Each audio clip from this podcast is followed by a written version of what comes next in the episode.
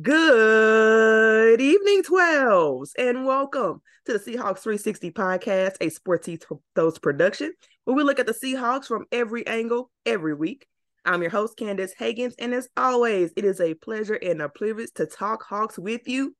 All right, guys, so I am joined by uh, Tino Ganacias. He is the Sports Ethos Mariners um, host, and we are super excited to have him on to talk some Hawks.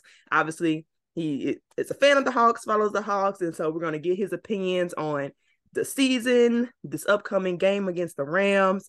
So, Tino, how are you? I'm well. I'm excited. I'm excited both for uh to be on your podcast and for this upcoming Seahawks season. Right, exactly, exactly. so, um, let's get started. Is football is finally here officially. I know your world has been baseball. That's been going on mm-hmm. for a mm-hmm. minute, but mm-hmm. I've been a little lonely out here on the football football side. So I'm happy my sport is up. Um, so man, I guess I'll just get your overall just thoughts on what you're excited the most about when it comes to this season. We'll start there and then I'll get into some of my season predictions. Who let's see. So offensively, um, you know, we know we've got a good passing game. We know Pete Carroll wants to focus on the run. I'm not worried about the offense for me, what I'm excited about, what I want to see both in this first game and in the season is are we going to have a Seahawks defense of old, right? Are we going to have a defense that shuts down the run? Are we going to have a defense that um, can we survive without Jamal Adams and Devon Witherspoon, you know, in these first couple of weeks? And what do we have left in Bobby Wagner, right? Mm-hmm. So he's got a new new defensive line. I'm watching that. Bobby Wagner is back right? And you've got right. this secondary that has tremendous talent, mm-hmm. but um, you know, I want to see it gel. So for me, what I'm excited about, I know the offense is going to be straight, right? I know, you know, we've got two good running backs, we've got a great passing game. I want to, I do want to see, you know, I'm 90% sure Geno's going to be what he was last year, mm-hmm. but you still got that little doubt of like, you remember right. when he was on the Jets, you remember some of his mistakes. So I'm just excited in general. To me, this is a playoff team. Mm-hmm. And I think this is a team being slept on nationally a bit. Everybody wants to jump on the um, 49er bandwagon. And I try to take my bias out of it and look at it objectively, but I see a great team and I trust Pete Carroll and John Schneider. How about Absolutely. you? Absolutely. Absolutely. Yeah, I completely agree with everything that you said because, you know, I think the offense will be the most fun part mm-hmm. of the season, but I agree with you in the sense that the Seahawks will go as far as the defense will take them. I think that's really what it comes down to. Like the ceiling of this team depends on how improved that defense really is. And I don't think they're gonna they're not gonna be the defense of old. That was a historically good defense. Like we're not right. we're not gonna see that again. But can can they be good to average, average to good? Can they be somewhere in there? And mm-hmm. I think that's the difference between honestly, because the offense I think it's has a potential to be so dynamic could take them far deep into the playoffs. I'm not going to quite go Super Bowl, mm-hmm. but mm-hmm. they they can make a really deep run and make some noise for sure. Absolutely, and I and I think too the you know the quarterback play with the Niners is a question, right? And how Huge often question. do you see a, a, a team go that deep without a good quarterback? And so I think I don't I wouldn't call them vulnerable, but I definitely think that the Seahawks are going to make a deep playoff run. I agree. I would call the 49ers vulnerable. I, I think I think that what everybody overlooks is a really key issue, and nobody talks about the lack of offensive line mm-hmm. that they the talent that they've lost there, and that they're really depending on one guy in Trent Williams to keep together, who is 36 is he 36 something like that he's, he's old he's, mm-hmm. he's up there and i also think that one thing that I've noticed just watching them in recent years in terms of this era of the 49ers. They have one year where they're completely riddled with injuries. The next year they make a deep playoff run. Next mm-hmm. year, injuries, playoff run, right? Well, they mm-hmm. made a playoff run last year. So I'm just wondering how lucky they get with injuries this upcoming year, especially given that Christian McCaffrey is on their team. We all know his hurt. history. He's always hurt, so, right? Right, exactly. Mm-hmm. So I, I, think that's something that people aren't taking into account. And I mm-hmm. get it on paper their roster is better, but I just think that there are a lot of areas for things to not go the way they look on paper with the 49ers. So I agree with you. I think the okay. more I think about it too, the the Seahawks front seven, I think, is going to determine, yeah, really going to determine how far they go, right? Because we've got yeah. three new defensive linemen. We've got, you know, the edge on the edge. We don't have, you know, the pass rush, I think what I have it in my notes. I think they were ninth in sacks last year per game, something like that. Yeah. But you still you don't see that fierce pass rush quite yet. You need to know that Mafe and then Nwosu can establish the edge and the you know in the running game, that sort of thing. To me, that's where that's what's going to determine how far this team can go. Because if they can stop that Niners running attack, yeah, and force Brock Purdy to pass and force third and long, I think Seahawks have a great chance against against the Niners. Exactly, exactly. I agree. Mm-hmm. Okay, so I'm gonna start off. I'm gonna start off bold today. I've got some bold takes yeah. for the season, and I'm gonna see what you think about them. So I, have sort of put these together, mm-hmm. and you'll rank. Tell me if you agree, disagree. Can you get on board? Can you not get on board? All right. mm-hmm. So number one, I'm gonna start. I'm gonna start. You know, mild and work and work my way up. All right. um, number one, I think for sure that Kenneth Walker can be a top five running back. That's my prediction. He's a top five running back this mm-hmm. upcoming season. What do you think? I think he has the talent. I I'd, I'd, like to see a little bit more in the passing game mm-hmm. out of him than uh, yeah. we saw last year. I don't know that he had all the opportunities, mm-hmm. but he did have some drops. Um, talent wise, I'm a Michigan grad, so I, I'm used to seeing him at Michigan State running wild against us. So, yeah. does he have the talent? Absolutely, but a lot of it will depend for me on the interior line. Mm-hmm. Right? Do we get good center play? Yeah. Do we get good push? I'm not worried about the tackles. Is Damien Lewis going to get back to where he was a couple years ago? that's that to me determines it, and then Walker's health as well. But yeah, one hundred percent. I think he he's one of those that you got to get him twenty carries, right? You got to get mm-hmm. him going. I know people are talking about him splitting carries with Charbonnet, but the reality is, I think he gets better over time, like fine wine, right? Yeah. Um. Yes, I think it's bold. Can it happen? I have him on my home fantasy team. I sure as heck hope so. I hear that. I hear that for sure. Mm-hmm. And, and you mentioned. Yeah, the, those would be my concerns, particularly the offensive line. I thought about that and I'm like, that would be the one thing to hold it back because I am worried about that line being able to run block. Um, mm-hmm. They really didn't show the ability to do that very well in the preseason. That was against second stringers. So a little worried about that. But I, I guess I'm just kind of hoping that, you know, continuity some with time, they'll kind of you know, get better with that. And, it, and they will as the season goes on. Mm-hmm. Um, I don't know how intentional the Seahawks will be about getting their guys, their their running backs, like catching yard, like passing yards. Mm-hmm. In the past, it's never really been a point of emphasis, and now Shane Waldron has the guys. I mean, really, everybody in that running back room can they can they can catch. Mm-hmm. They're very more very much more so versatile than last year's running back group was. Um, that last year's group was a little bit more niche. I think every person had their own talent. Anyway, do they take advantage of that? Is a really good question because I do think that I think Kenneth Walker could have been better in that department, but you're right, he just didn't get a ton of opportunities. Now, one thing I was surprised to see on the depth chart, I don't know if you've come across this, but they have DJ Dallas as a second string running back and not Zach Charbonnet. So, well, the whole him splitting reps with Charbonnet thing is, I guess, temporarily at least out of the window. Um, I was surprised to see that. Were you? I was. I think my assumption is that DJ Dallas plays on some passing downs, right? Yeah. And and that Charbonnet, they didn't put him behind Walker, but if Walker got hurt, or if they wanted, say, third quarter, they want to come out, they want to save Walker for the fourth quarter, that Charbonnet is that guy getting the bulk of the carries and not Dallas. To me, it was more of a of a just a statement and it wasn't really he's not going to be the guy. If, if, Kenneth Walker goes down, you know Zach Charbonnet is going to be the guy. Yeah, my, I, I hope that's the case. At least. I hope so because I'm a little worried. I mean, I see nothing from DJ Dallas. I mean, he's fine, but I see nothing from DeeJay Dallas that's anything other than like fine to sometimes not so fine. Right. Um, so he does, he does, some of the little things, you know, that you want from that third down back. He can pick yeah. up pick up a blitz he can catch a pass and take it a little bit, but there's nothing dynamic there, and he's definitely not a, a three down back. No, no, I, I definitely rather see Zach Charbonnet out there, and I'm kind of hoping that eventually they'll give Charbonnet some run, and he'll be able to to earn that second street second string mm-hmm. um title. So mm-hmm. okay, that's take one. Take two. This is bold. Seahawks have a top 15 run defense. Ooh. I'm gonna say okay couple things. One is we I think you pointed this out. We've seen on uh somewhere else. We've seen run defenses being built without that big plugger in the middle much mm-hmm. more now than we have in the past, right? Yeah, and so my initial couple years ago, I would have said Jarran Reed in the middle, top 15 run defense, no way, right? Yeah. To me, he's like a he's trying to get in the gap as a uh, three four defensive end more so mm-hmm. than a you know a nose tackle. But we you pointed that out. That's I learned it from you actually online. That idea of the smaller defensive line, right? And so I'm not as worried about that. I think the biggest impact, honestly, on their run defense will be Bobby Wagner back. Yes. Right.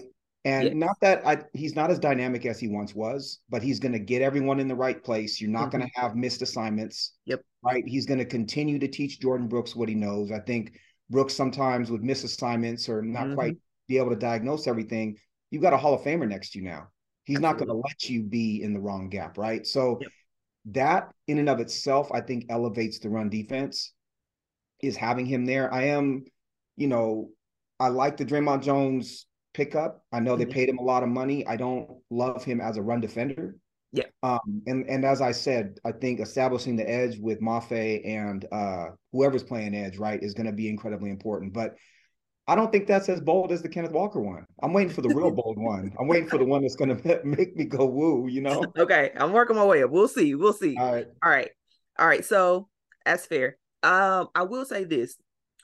I I think with the defensive line, what had will have the biggest impact, in my opinion, two things. Mm-hmm. One, having a personnel to fit the three four because they had a bunch of four three dudes that they just brought in and tried to make three four dudes, and it just doesn't work that way. Now I understand they had the dead money cap hit from the Russ, you know, contract, whatever limited their ability, and so I'm hoping that that in and of itself makes a big difference. And mm-hmm. two, they've made some schematic changes. I don't know if you follow Matty F Brown, but they've made some schematic changes that I think make more sense. Um, I'm not I'm not nearly as into the X's and O's as Matty. Brown is, but I understand the concepts with which he's talking about in terms of linebackers having simpler keys and and how mm-hmm. they're uh, justifying um, how they're accounting for safeties to play a part in the run game. It making more sense.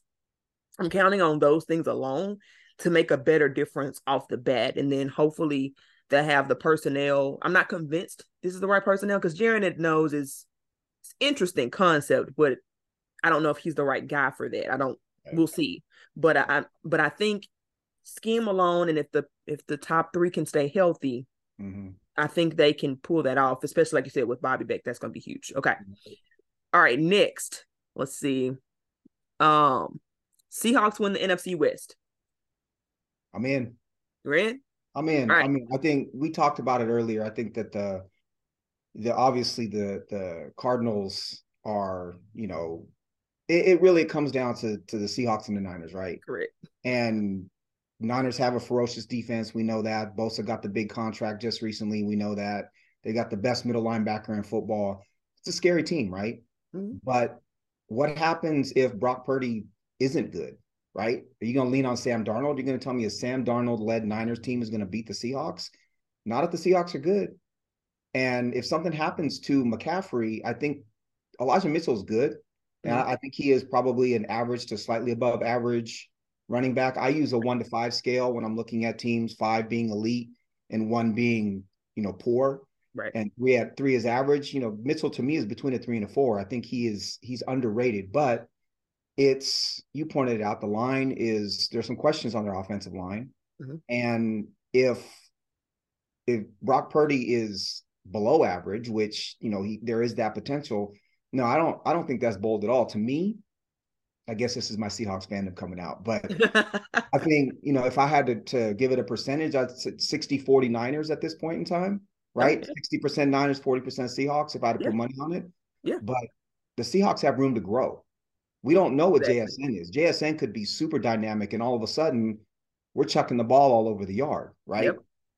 I love. I, I just. I think that the offense has more upside than they've shown.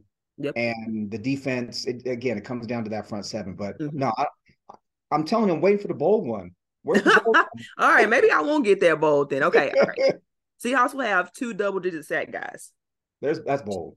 All right, Chinelu Okay, and I think Boye Mafe can do it. Um, it's okay. not Darrell Taylor. Uh, Darrell Taylor's sacks were he had nine point five, but to me they were they were some fraudulent sacks. I'm just gonna, nice. gonna be honest. I mean, half of them came against the Jets team, and like right. it, he went super long periods of time without having a single pressure, and then like you know when he the one time he would get pressure, he would just happen to get a sack. I don't I don't really know how reliable that is in terms of translation. Plus, I think his snaps are going to get eaten into. So yes, anyway, I, my money's sure. on Boye uh, okay. to take the big leap this year, and it's bold because I I do think pass rush was his you know well it's obvious pass rush was what he needed to work on, mm-hmm. but what I think will really help is is underrated. Um, uh, BT Thornton, I think that's what they call him. Uh, he's a new uh, pass rush specialist. He just hired him. Um, Brandon, I've forgotten his name now, but anyway, mm-hmm. he's worked with the best of the best in terms of the pass rush games. And they've mm-hmm. already changed some of the pass rush drills. They've already changed some of the way that they approach um, developing the players in the pass rush. And I mm-hmm. think they may begin to see some of the dividends. I don't know that Mafe will start hot. I don't expect him to necessarily. I think the preseason he won't look nearly as as dominant as he did in right. the preseason because I was okay. against you know second stringers, but I think he will be good, and I think he can build as the season goes on.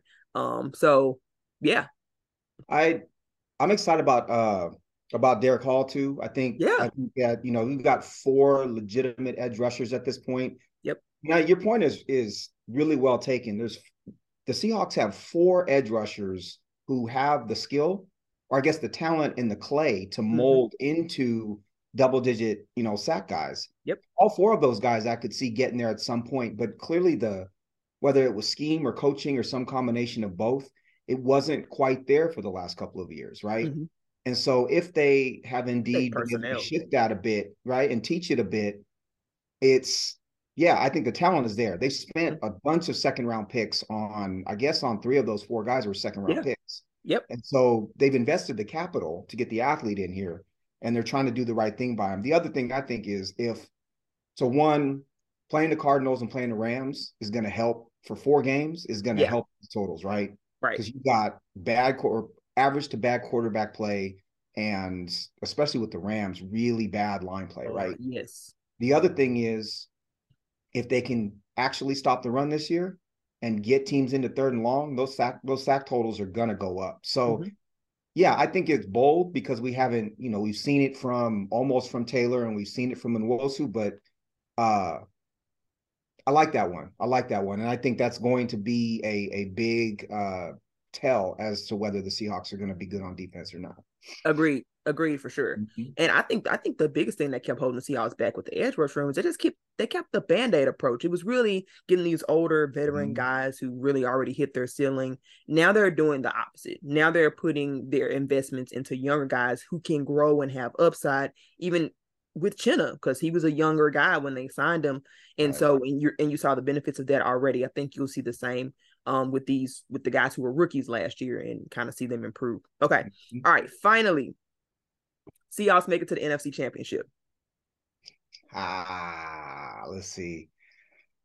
Yes, that's bold. Um, would I love to see it? Absolutely. Uh NFC is not is not the AFC for sure, no, right? You go down that NFC list and it's you could see you can see that happening. I don't think that's uh, completely out of the realm of possibilities. Do I think it will? Um, probably not. Right? uh, yeah. Probably a five to ten percent chance. But you've got a veteran quarterback. You've got two great tackles. You've got tons of offensive firepower. You've got what I think is the top five cornerback in the league in mm-hmm. Riq Woolen. Yep. You've got great safety play from Diggs, right? You've got a Hall of Famer at middle linebacker. The the ingredients are there. Again, I, I, keep saying the same thing over and over again. It goes back to that front seven. It goes back to exactly do the, do the edge guys play up to their potential, and exactly. you know, does Mario Edwards hold up at defensive end? Right, yep. he's he's older. He's bounced around. Is he going to get run over, or does he hold up? You know, does right. does who else I got on this list? Um, does Morris come come in? My boy from Michigan, does he come in and play and be able to hold his own? Is he heavy enough to to hold his own? That to me is the key.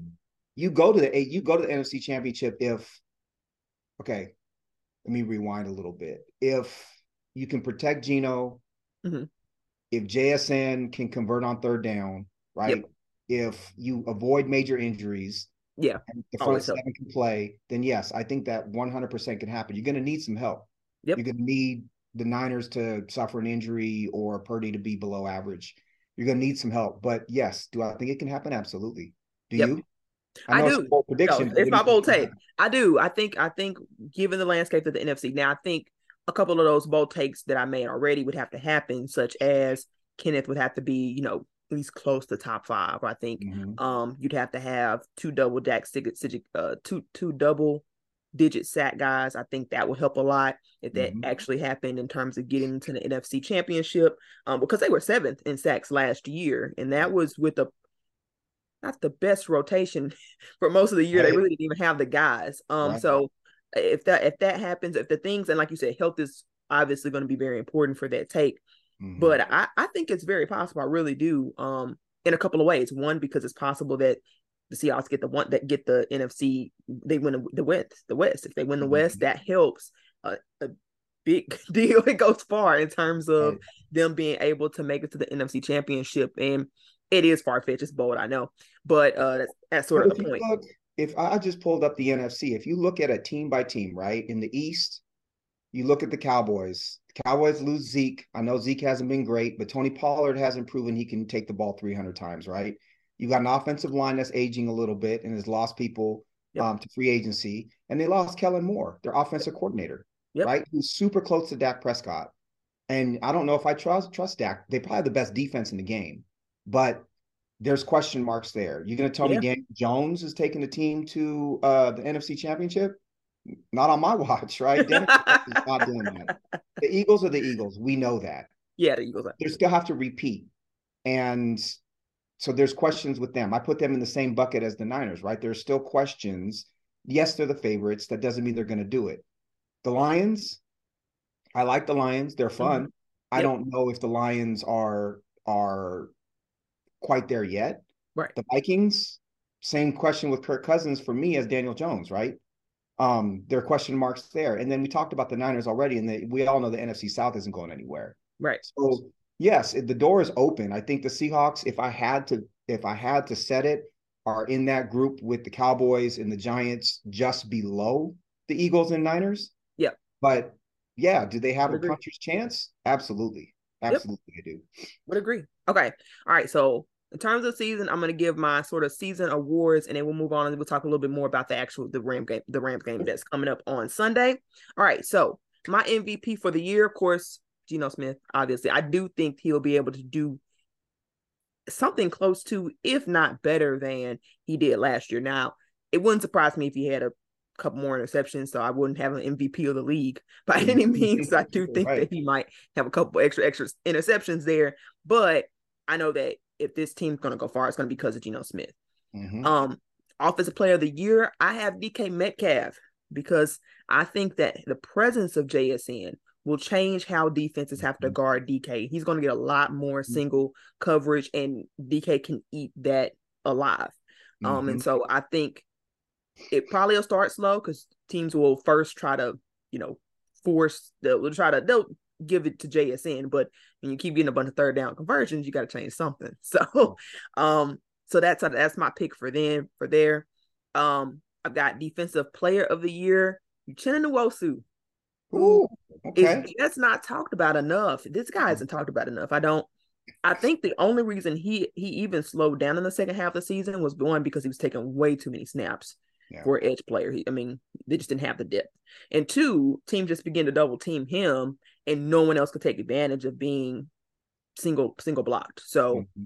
that just you know you saw periods of time where the Seahawks just weren't able to get pressure down the stretch because they double teamed Nwosu and no one else it was a threat. And so you can just get with the talent, the the rotation that they've got on the on the edge this group. I mm-hmm. trust that someone will be able to take advantage of the single blocks if they do double team Nwosu to make the teams have to think twice about just singling in on him and having to, you know, put attention more across the board. So mm-hmm. um that's my pick for that. And I'll get do you want to give reactions to each one or do you want yeah. me to go through my list? No, I can give a reaction. I think uh so my MVP is gonna be a little uh unconventional, but I think it's it's Charles Cross. That's I like it. I, I think because nothing nothing in that offense happens. I think part of why the offense was so good last year mm-hmm. was we immediately had elite left tackle play. Right, you just pen, set it, you like set it and forget it. Basically, you know, him and Lucas were were a, a shock to me. I know we picked him ninth overall, but but to see him be able to come in and play as he did was phenomenal. And nothing happens without it, right? Geno gets pressure and doesn't yep. get to sit there and be accurate and pick defenses apart. Obviously, if there's pass rush, they yep. ran behind him a bunch. Yep. And to me, it's it nothing happens without that tackle play. We've seen what it's like to be a Seahawks fan with bad tackle play, right? Yeah. So nothing happens without him. Yes, is DK gonna have a big year? I think he is. Is Geno gonna have a big year? I think he is. But nothing happens with it without uh Cross. I like it. And like defensively, it. I'm really excited to see what Riq Woolen can do because he came in as this raw, you know, lower round, I think fifth round draft pick who obviously ran the sub four three forty yeah. and six four, but he would have gone much higher if anybody knew he had any skill at all, yeah. right? He just had the athleticism.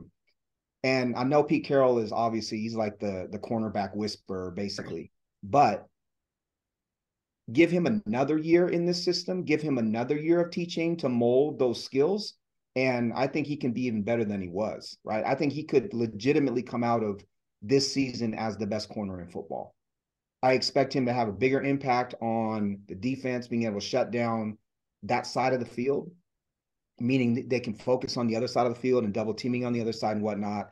To me, he's ultimately the MVP of that defense because he really does, in the way that I'm not comparing him to Deion, but when you watch Deion play back in the day, it was you could the ball didn't even get thrown that way, right? You yeah. just watch the other side of the field. And I think Woolen, because he's so big and rangy and fast, has that potential. Um, I want to see him make that next step. So that to me would be my defensive guy. The only reason why I didn't put Riq was for mm-hmm. that reason you said. I don't think teams are going to throw his way that much. Mm-hmm. So he will impact the field just by taking away half of the field. Mm-hmm. But in mm-hmm. terms of production, in terms of, you know, who gets the stats, I don't think he'll be able to get six interceptions, not because right. he can't, but just because teams won't throw his way. Now, him like Deion, they do like to bait the quarterback. So it is possible mm-hmm. that it's not as dramatic as, you know, I'm thinking that he just baits enough quarterbacks into throwing their way and just picks right. them out that way. That's possible. Right. Um, because he's he's pretty gifted at that. so, mm-hmm. but I don't know. I don't know if teams will say, no, nah, he just bait me and turn it down, or if they'll be silly enough to to, to throw his way. Right. We will see. Um, but I like I like your takes for sure, especially the Charles Cross one. That that was mm-hmm. that's a unique take for sure. Mm-hmm. Okay, I got my breakout player of the year is Jackson Smith-Njigba. Mm-hmm. I'm sure you that that's it's kind of hard to disagree with that. On defense, I've got my breakout player of the year being Tre Brown. Hmm. Okay. Yeah.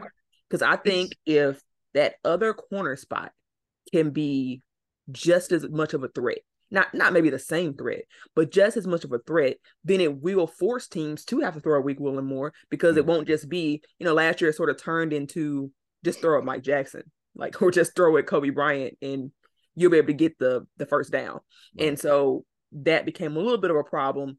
And if we can offset that, it makes it secondary tremendously more dangerous. So I, I think he's got the opportunity to, and with him being healthy, I, I like what I've seen from him in, in mm-hmm. preseason, and I think he's got the most upside. So I'm excited that right now he's listed as a starter. I hope they'll give him a shot because I think he can do very well who do you think plays the slot when Witherspoon starts? Do you think it's Witherspoon or Tre Brown in the slot once Witherspoon, Witherspoon. ready to go? Yeah, it's Witherspoon. Yeah, they mm-hmm. like his quickness in the slot, and he plays the slot in college more. Tre Brown, they've mm-hmm. been playing him on the outside all this time, so I think more than likely with Witherspoon, you'll see him playing nickel, and then you'll see him move to the outside. You know, on base plays. Mm-hmm. That's my hope that they can get that that versatility from him. Then you're mm-hmm. getting value, the two for one. I don't know if because he's so behind in training camp. Will they be able to do that? I don't know. We'll, we'll see. But that's what I'd love to see. Tre Brown's talented, and I think when he's been healthy, I expect I fully expected him to start a few years ago. Yeah, because he looked so good, but he just yep. hasn't stayed healthy. But I, I love it. I think that's a great take. Um, he's an immensely talented player. I think you know he was obviously from Oklahoma in a, from mm-hmm. a good program. Yep. Uh, he's an exciting one. I'm I'm I'm I had him earmarked as someone I was really excited to watch this year as well. That's awesome. I love it. Awesome. Okay, and my final award, and then we get into the Rams. Comeback player of the year, Jamal Adams.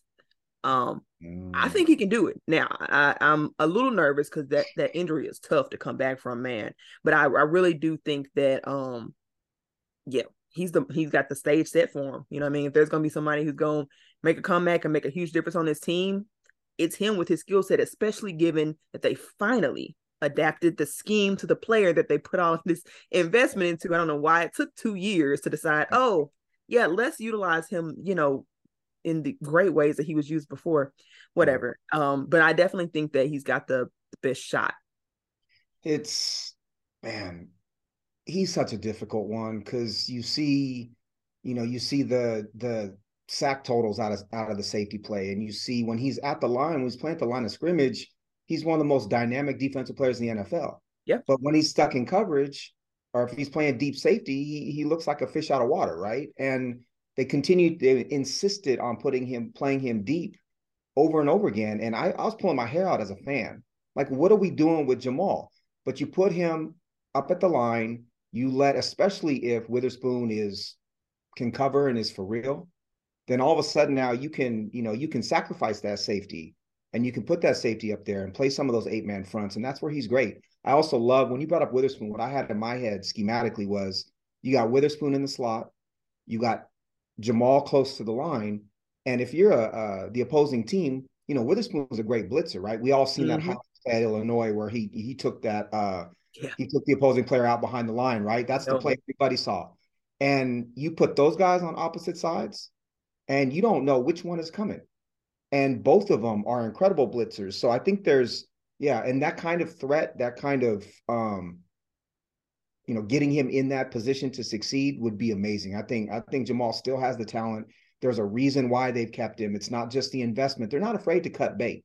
If they don't if they don't think that the player can play anymore, they're not afraid to let him go and there's a reason why they're keeping him and they restructured his oh. restructured his contract and all the other things that they did with him so i might have to disagree with you on that they let lj mm-hmm. collier stay all four years no I, I, can't i can't agree with you i can't agree with you i'm sorry i would i, I've seen Trey Tre Flowers on my field too long. No, I can't. I still believe in Tre Flowers. Believe it or not. No, no. I believe in him. For you, for you. Now, I will say this: underrated about Jamal. I think the coverage thing is a little bit overblown. No, he's not good with his back turned to the quarterback. He's not that guy. But if you put the guy to cover your intermediate routes, if you put him to cover your tight ends, he's actually really good at that. He can do mm-hmm. that too. He's just not going to get your fast wide receiver types. But I mean, that's kind of what you got your free safety for anyway. Um, your strong safety shouldn't that that shouldn't necessarily be his strengths per se. So it again, it was like you said, putting him in the position because yeah, he can cover, but he can't cover 50 yards downfield. Right. You know, right. Um, even matching up with like a George, you know, we all remember him getting against George Kittle. Like yeah. matching up against that fast tight end might not be the, the greatest matchup either. But it's we're not paying him to cover. You're paying him to, you know, to be at the line of scrimmage, to shut down the run, to be the eighth guy in the box, to blitz and to cover sometimes, especially against tight ends who are slower. Yep. But I think they're learning. I think I think the the the changes that I've seen with the defense. I think Pete Carroll's willing to learn. He's willing to listen. He's willing mm-hmm. to admit to his mistakes. Yep. And to me, that's a great thing. I agree. I agree. Okay, so let's switch gears and actually talk about games because we can. Finally, we got a game coming up, home opener on Sunday. Are you gonna go? By the way, because you're no, I'm, I'm not. I'm no, not. Gonna you're not gonna go. Okay. All right. I'd well, love to. I got big plans though. I definitely got big plans to cook a bunch of uh a bunch of fun food and watch with friends. And I Sundays are Sundays are uh, sacred to me for sure. For, awesome. for all the reasons, but specifically football. Yeah, that's awesome. That's awesome. Okay. All right. So what so what to expect from this game? Do you want me to go ahead and yeah. take this here? Um yeah. offensively, what are you expecting to see from uh from the Seahawks from the outset? Are you expecting to see any changes uh with their approach? Are you expecting to see them um you know, pass a little bit more. Obviously, when Seahawks are known as a running team, what do you think we'll see against the Rams? I think we'll see fireworks. Uh, because mm-hmm. because who's defending them? I literally don't know other than Aaron Donald. I I literally don't know. So I, Rams gonna have to prove it to me because right. I don't know any of their dudes. I just don't. Um, and so they should be able to move the chains. They should be able to mm-hmm. take advantage of JSN. Super glad that he's expected to play week mm-hmm. one because I think I think they would have been fine without him. But mm-hmm. I think even more so that they'll thrive because of his presence there. Um, mm-hmm. it'll be the first opportunity we really get to see. Like I said, maybe they do end up doing some some single coverage on DK because JSN is just killing them with those right. like 15 yard chunk plays. I'm not sure JSN is going to be a home run hitter to get you a touchdown or anything. I just think he's going to be the guy to get 10 yards at a time, 15 mm-hmm. yards at a time, and that's really all you need to keep a to keep a drive going and to keep putting points on the board. So I hope we'll see some good run. This is a great opportunity to mm-hmm. get the run game going. If they can't get the run game going against the Rams, my red flags will go up and I will begin to panic. Right. Um, so we need to see that established. And um I I expect we'll see more screens or same amount of screens. I I hope that's with slightly more success. They had a couple of successful screens in the mm-hmm. preseason. Mm-hmm. I was mm-hmm. thrilled to see that. for um, once. for once, because I'm generally terrified anytime a screen is run. But with JSN, I think they had a successful screen with him. I didn't even mm-hmm. think Jake Bobo had, mm-hmm. had, a screen or something. So I'm excited for him too. Yeah. I don't know if he'll play. We'll see if he'll play. But the, re- I, I expect four out. wide receiver sets. Maybe they'll he'll see a little bit of time. Yeah. I think, you know, I think they come out and it's still Pete Carroll, right? And so I think they come out and try to establish the run. That's just the that's the DNA of the team is start running the ball, establish the run, establish a rhythm against a what is a horrible front seven. I was looking at their front seven and you know, you've got Aaron Donald, obviously, right? First round pick, but then you got uh Jonah Williams is an undrafted free agent. Bobby Brown was a fourth round pick. Their their linebackers have two undrafted free agents and two third round picks, and they're not very experienced. And so, in a perfect world, I guess this is the old school in me, but in a perfect world, they'd come out and they would just lean on them. We're going to run the ball. We're going to run at run it at you. We're more talented than you, and then you run play action, and you pick. Is it Tyler Lockett running a you know running a, a deep post? Is it DK running a go ball?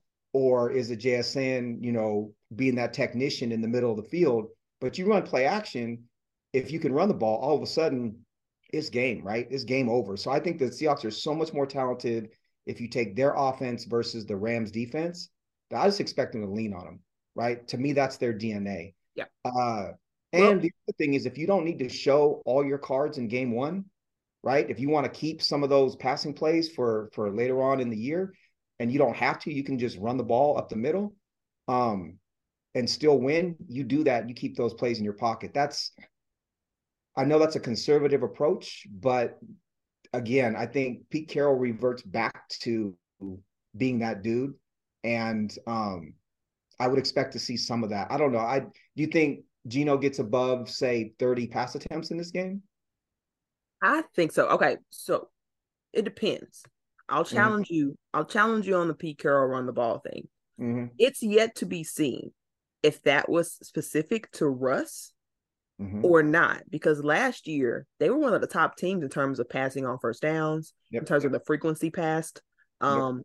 they were a passing team last yep. year. And granted, the Pete Carroll always talks about being balanced actually people always emphasize this thing with the run, but that was because of the Russ thing and everybody wanted to wanted to lean on Russ more right? Yeah. Okay, but in reality, Pete's always talked about the balance aspect, and he mm-hmm. likes when they both run the ball and they pass the ball because he likes those deep shots down the field just as much.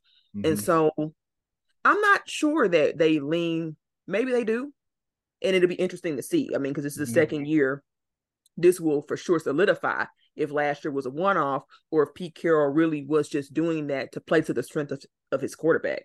Right. And now the the, really the strength of the team is the passing game. It's not the running game. I mean, I want them to to run the ball because mm-hmm. if nothing else, they need the reps, the continuity against a lower level offensive line. So I do want them to run the ball. Do mm-hmm. I want them to run the ball to the point of exhaustion? Not really. I also want JSN to get some touches. This is really opportunity for everybody to get touches against, quite frankly, a lower level talented team.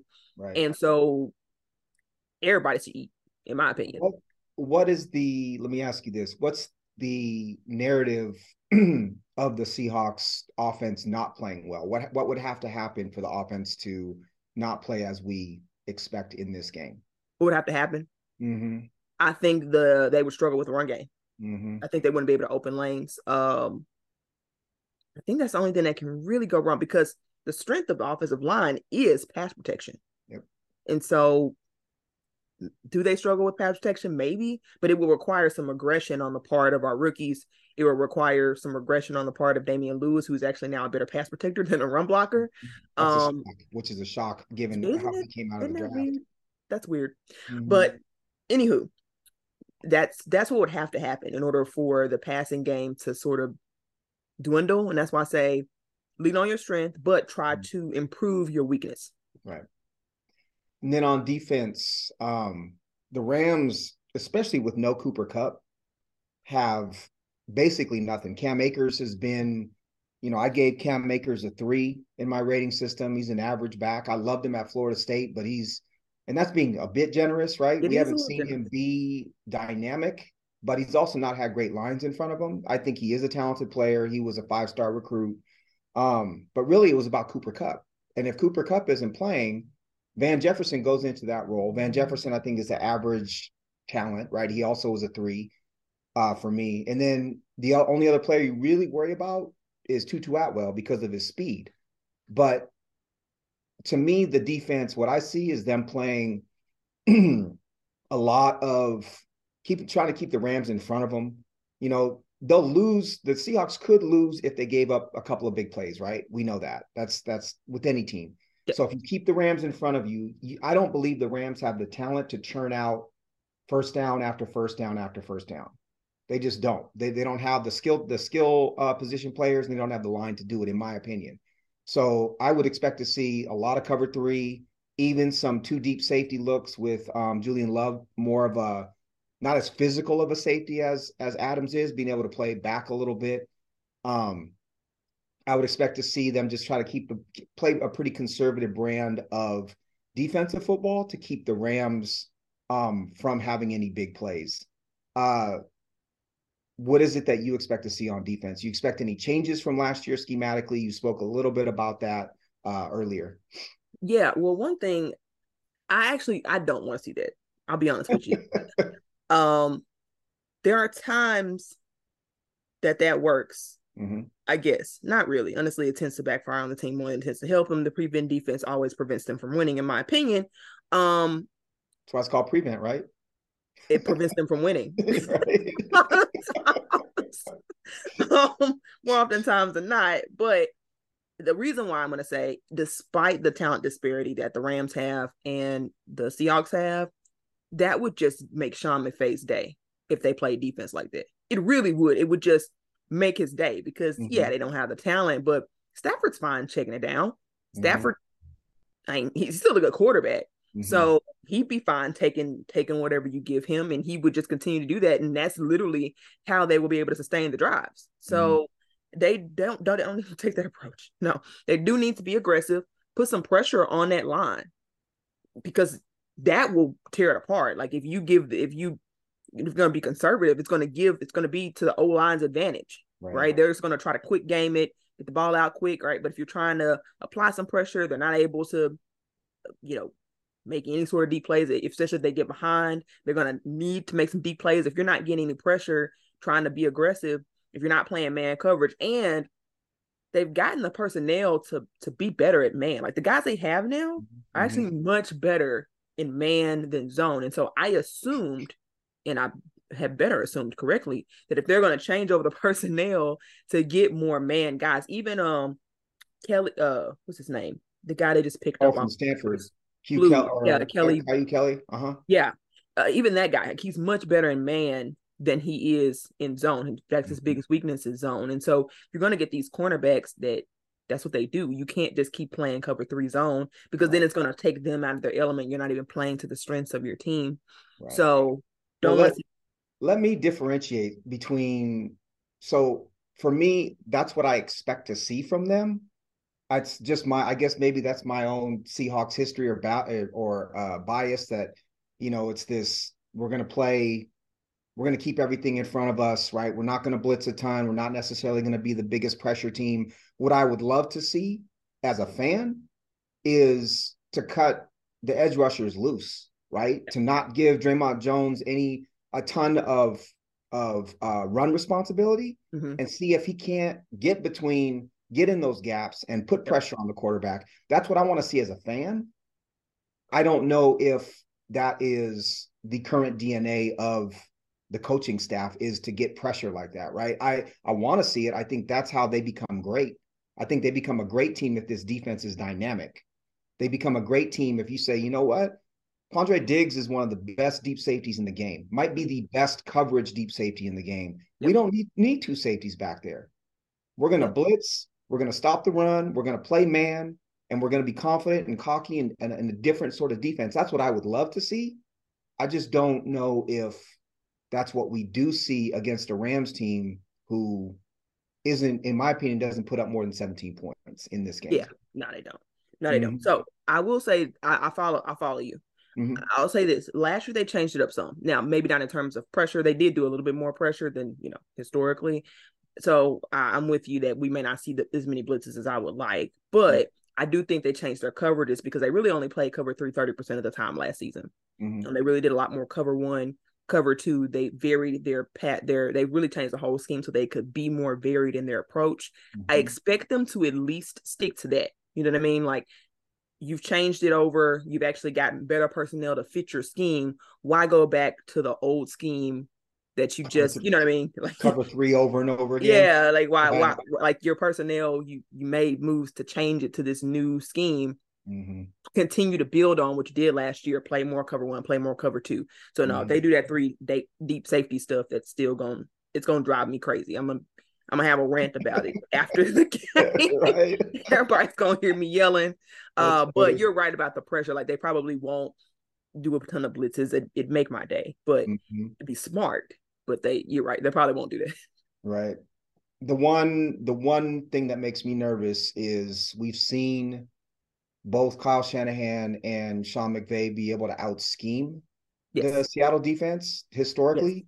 Yes. And to me, that's the that is the only way the Seahawks lose this game is if he can scheme a couple of touchdowns. So one of the things I want to see from this Seahawks team in this game one against the Rams is no what I have in my notes is no McVay scheme touchdowns. No touchdowns that you can point to and say he just outsmarted yep. the, the Seahawks coaching staff. And that's right. why they scored, not because, you know, Tutu Atwell is good they got they scored that touchdown because Sean McVay was smarter. I, that's one thing I do not want to see. Um, I can tell you. Oh, sorry. Go ahead. No, go ahead. No, I was just gonna say to, to your point. I, I think one of my biggest and most underrated storylines that nobody's really talking about, but needs to be in my mind, it makes or breaks the game. Mm-hmm. Jordyn Brooks being back. Um, mm-hmm. I don't like it against the Rams because Jordyn Brooks' biggest issue is coverage. And the guy just came off eight months of having an ACL tour torn, and you're gonna tell me he got better in coverage? Like, if I'm Sean McVay, I'm mm. going at Jordyn Brooks every play of every like every down. That's exactly what I'm doing. Right. And it would probably work no matter who the talent is, unless the Seattle Seahawks go man, because Jordyn Brooks is better in man coverage than he is in zone coverage. Mm. It would just that would be how they lose. The, to your point, it, it wouldn't just have to be a schemed touchdown. It would just be attacking their biggest weakness, which is Jordyn Brooks or Bobby. Either way, right. you're not you're not looking great there. Right. Do you I expect to see the Seahawks predominantly in nickel. I don't I couldn't I can't see them coming out in a in a base three four against this team where Stafford is the guy who's probably who has the potential to beat you, but nobody else does why even go base three four at that point? Why have Jordyn and Bobby in the game at the same time? You know, to me, it's it's go nickel, keep one of them in the game, maybe have them split time so they're fresh, and and move on. Because I think you're right. I, even when Jordyn Brooks before the injury, how many times have we seen him get picked apart on crosses? How many times have we seen him not get deep enough in zone and because he's six feet tall, see see you know the ball go just over his leaping hand and be complete for a first down. Yep. I agree. I think that's the way all those crossing patterns that that Sean McVay runs. That's the way I would almost consider putting one of the uh you know one of the nickelbacks using Coby Bryant, using uh Julian Love, using my even a Michael Jackson in sort of a, a role next to Bobby Wagner if you expect them to pass um, to take away some of those crossing routes. But yeah, I think that's a great point that him coming back this quickly, given the fact that he's a, a subpar uh, pass defender already, that is a bit a little bit of a concern for me too. He's actually one of the league's worst mm-hmm. statistically. He's he's really bad. And to be honest, Coby Bryant wasn't much better. He was like six worst in coverage, which is why they which is why he's safety now. Right. Um, because it, it it wasn't it really wasn't the right spot for him. I'm not mad at Coby. I don't think they ever put him. I, th- I don't think he should have been a nickel. But anyway, um, that's yeah. To me, that make or break makes or breaks the game. Do you have a prediction for this game? Score wise, mm-hmm. I did. I came up one one just in case you asked me. Okay. so I got 27-17. Okay. Yeah, you think I think 17 points up on that defense? I think they're going to get a couple just because they're going to attack at the linebackers. They're going to get something just on. They're going to get something on scheme, mm-hmm. as bad as the team is. Mm-hmm. And again, because I do think Stafford is a pretty good quarterback now. How long he stays healthy is a separate question. But mm-hmm. I do think if he's healthy, he's good enough. McVay's good enough for them to get a couple points on the board. Uh, Pete's never shown the ability to really be able to counter McVay. Right. Right. So. I'm going 38 7. 38 7. Oh, wow. The Seahawks, I think the Seahawks are better than people think. I think they're more balanced than across the board, talent wise, than people think. I was looking at the position groups and grading out the position groups, and there wasn't a single position group where the Rams were better than the Seahawks. No. Not a single one, right? Not on either line, not a linebacker, not in the secondary, not the skill positions on offense, not a single one. So to me, you've got this rabid crowd in Seattle, right? You got people that have been waiting for Seahawks football. You got the, the stadium is going bananas, right? We all want it's an it's still an intimidating place to play. Yeah, sure. And you've got an inexperienced Rams team who, because they're in, you know, cap purgatory, has no talent. When I went through and graded them out, I had one player that I had as above average, and I had two players as a five, elite. Donald and are elite. Tyler Higbee, their tight end, I had as above average, mm-hmm. and I didn't have a single player that was higher than average besides those three. And Cooper Kupp is out. I think I think the Rams get locked up. I think they can't run the ball. I don't know if it's because the Seahawks defense run defense is better or if they just can't run the ball. But to me, they're scoring seven points, and that seven points is going to be because of McVay or because of a missed assignment somewhere. But that offense is going to go off. I think I, I don't know. I man. Again, I you could probably ask me. You can ask me 17 games, and I'll probably favor the Seahawks and everyone. Not not at San Francisco, but that to me, I see that happening. I want that to happen. This isn't the Mariners cast, right? I don't have to be as objective. No, you don't. about about the team. I can come on and be a fan now, right? But but there are things about this team and about this matchup that say that the Seahawks could very well dominate. And to I, that's what I see. There's no distractions, right? There's no Russell Wilson storyline about what he's doing off the field. You got boring Geno Smith coming in, you know. I think I don't I don't Russell's watch Geno come into practice, but I expect him to come in and his you know his uh lighter colored jeans and and you know his little his little shirt that you know just kind of square bear style and and it's just a, a very big difference between him and and Russ and this team has positive vibes. Pete Carroll looks energized. I think they come out and blow the Rams out in game one. I'm gonna tell you what's gonna happen. Mm-hmm if they manage to get more than 27 points, mm-hmm. they're gonna play prevent prevent defense and it's gonna give them a couple extra garbage touchdowns. I'm telling you what's gonna happen. Because guess what? It always prevents them from winning. prevent defense prevents you from winning. I love it. That's I the, guarantee that's you that's exactly what's gonna happen. Pete Carroll's gonna go super soft and like, all right, all right, lay off. And they, there's nowhere they're getting 30 anything points. That's, that's, Maybe 30. but funny. yeah, if it if it's like to that kind of a dominating score, they're just gonna wave the white flag. That's just mm-hmm. kind of what Pete does. I guess he probably too too big of a softy. I think feels bad. Feels bad for the other team. yeah, I, I, think yeah, I think he's gonna tell anybody, but I think he's just too big of a softy to like, you know, continue to that's, show no mercy. That's funny. Do you have any other things you're watching for for the game?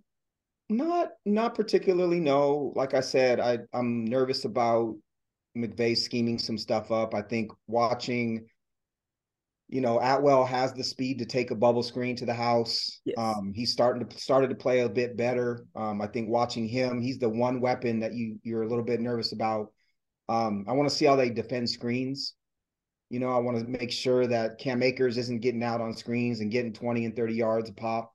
Yep. Um, I'll keep an eye on Boye Mafe because he's been so dominant in the preseason, and I want to see if that's is that like you said, is that against worse competition or is he for real? Because he has the physicality to be, as you said, a double digit sack guy. Mm-hmm. Um, and then game plan. Is there anything different about the Seahawks this year? Right. Yep. I clearly I think they're going to revert back to being a bit conservative. Um, at least in this game, it's not what I want to see. It's what, but it is what I expect. So, yeah, I again, I think it's that Sean McVay factor. You can't can't count him out. The same way the, the Seahawks could go against an 0 and 14 Arizona Cardinals team and still lose because it's the Cardinals, right? Um, so I, I'll be watching scheme. I'll be watching those particular players. I'm just pumped for Seahawks football. Yeah. I'm just pumped that it's back. Yeah, exactly. I'm with you. I'm with mm-hmm. you. Okay, I got three players that I think are underrated because people always say like the keys to the game. You know, Geno, sure, JSN, mm-hmm. Boye, maybe. All right, but I'm going Jarran Reed. Really mm-hmm. want to see how he holds up at the point of attack because Sean McVay mm-hmm. is going to try to do some misdirection, especially in the run game. Can they stay disciplined? Particularly mm-hmm. Jarran Reed, he needs to be able to hold at the point of attack. Um, Tre Brown, I talked about this a little bit earlier, but the ability for it to not just be let's avoid Riq, we can get our first downs elsewhere is huge for shutting them down. Like if it, if it's going to be anything close to the score you want, Tre Brown's going to have to lock somebody down over there, and it's going to be somebody he can lock down, somebody mm-hmm. probably preseason caliber. Um, that he played just in terms of talent just a couple weeks ago, but and but that's important for for him to make sure that it's not just an easy go on the other side. Mm-hmm. And then Phil Haynes. Um, nobody's mm-hmm. talking about Phil Haynes, but he got to go up against Aaron Donald week one, man, and his ability to uh not be a welcome mat mm-hmm. huge. Turnstile. Yeah. Yeah. Yeah. Uh, a, another key under under um another key thing I'm watching for is will the Seahawks finally double team Aaron Donald for whatever reason? We just decide Aaron Donald doesn't need to be double teamed. And I have never understood that logic. It's never made mm-hmm. sense, but it will make even less sense this year because there's literally nobody else. Please double team Aaron Donald. Right. If they can do that, I have no worries. But those are some key things that I think I'm not gonna say can flip the game, but that can make the game much closer than what it needs to be. Sure. Yeah. If yeah, if Aaron Donald is getting in the backfield constantly, the passing game obviously is gonna struggle. The running game struggles it's you made me think of something though too. So new center, right? Yeah. New center from Detroit. Yep. You have my boy uh Oluwatimi potentially getting some time. I, I think eventually he does become the center. I like him. I know he's I, like him. I gotta I gotta rep him. But, I like him, but, uh, but they, oh yeah, Michigan. Okay, I get it. The communication from center to the rest of the line, you got a new center, right? And I wonder too. That might be something else that I look for. Is are there any sort? Do they miss blitzes at times? Right. If I'm if I'm the Rams coordinator, I'm gonna send a bunch of people up the middle. Yeah. Knowing that it's a it's the weaker part of the line, and b mm-hmm. you got a new center who might not be able to communicate. Right. Yep. So those those uh double A blitzes up the middle, right, with the two with the linebackers, that sort of thing. I think we would see some of that potentially. Yep. But yeah, I don't know. The the Phil Haynes, man, he's I feel like they're always trying to either shoehorn him in or find someone better. Like it's never been we're invested in him. He's going to be our guy. Let's go until this year. Yeah. It, it, yeah, agreed. The talent is there. It makes me nervous for sure. Um, because he played pretty poorly last year, mm-hmm. and so if he plays anything, I mean, he's gonna have to play a lot better. Now he played better up to that point, so I don't know if it was just him rotating with Gabe Jackson. It's possible that just right. the inconsistency of him not having a real feel for the game preventing him from being able to do well. Possible. Right. I hope that's it because be honest, he's the weakest link on the team, I think. Mm-hmm. And um, so that's why I think if he can hold up, then everything else falls into place. Right. They're gonna need to give him help though. I agree. Yeah. Yeah. I can't agree. can't take on AD. I mean, that's a big ask. Because yeah. I mean, he'll probably switch sides, be on Damien's side some too, but like either way, need to do double mm-hmm. teams wherever mm-hmm. he is. Mm-hmm. So, but yeah, man, I'm super excited to actually be able to talk about a game. Sunday can't come fast enough for me. Uh, hopefully you enjoy. You got everybody coming. I think it's gonna be a, mm-hmm. a great it's gonna be a great game to watch, great opener. Um, this is one of the better, more exciting openers, I think. Well, I mean, it's always exciting, but like I guess the Broncos, it's hard to, it's hard to. But you got it's division, it's division rival. It's a game you expect to win. Yeah, you know, it's a team that that can make a deep playoff run. I think there's all the ingredients are there for it to be a blast. And and as I said before, Sundays are a celebration. You know, for me, Saturdays too with Michigan football, but it's a celebration. It's an opportunity to get people together. It's an opportunity to get to know new people, right? If if they win, you go out and you have yourself a beer and there's other fans around. And it's just, I don't know. I football is I know I do the, the baseball thing and that's my first love, but but man, football is is right there. Is right there. It's gonna be a blast. Awesome. It's gonna be a blast. Well, I appreciate you joining me on, Tino. It was great talking with you. Really enjoyed. Got to have you on another time. Do you want to tell the people where they can find you and your work? For sure. So you can find me on Twitter at Tino Junior 20. It's T I N O J R 20. I am the host of the uh, Ethos Mariners podcast. That's at uh, E T H O S M A R I N E R S. We do, so I do that Monday through Friday, about a half hour each day. We recap games, talk minor leagues. I'll probably be doing it at least a couple times a week over the off season. Started having some guests on, which has been a lot of fun. But um, you can find me there. Uh, and you can find me watch the Seahawks game, celebrating. It's gonna be a lot of fun. Awesome. I, re- I really appreciate it. This has been a blast for me too. Um, it's been I enjoy the podcast. I enjoy listening to you. Uh, we should be rooting together. It's gonna be a good time. Absolutely. Absolutely. Well, be sure to follow the show at Ethos Seahawks uh, for all your latest coverage, news, and updates. Um, be sure to follow Tino if you haven't already. Make sure you give him a shout out. We appreciate the crossover. It's always fun to do a sports ethos crossover when we can. Mm-hmm. Um, in the meantime, that's all the time we have for today. That's it. I'm out. And as always, go Hawks.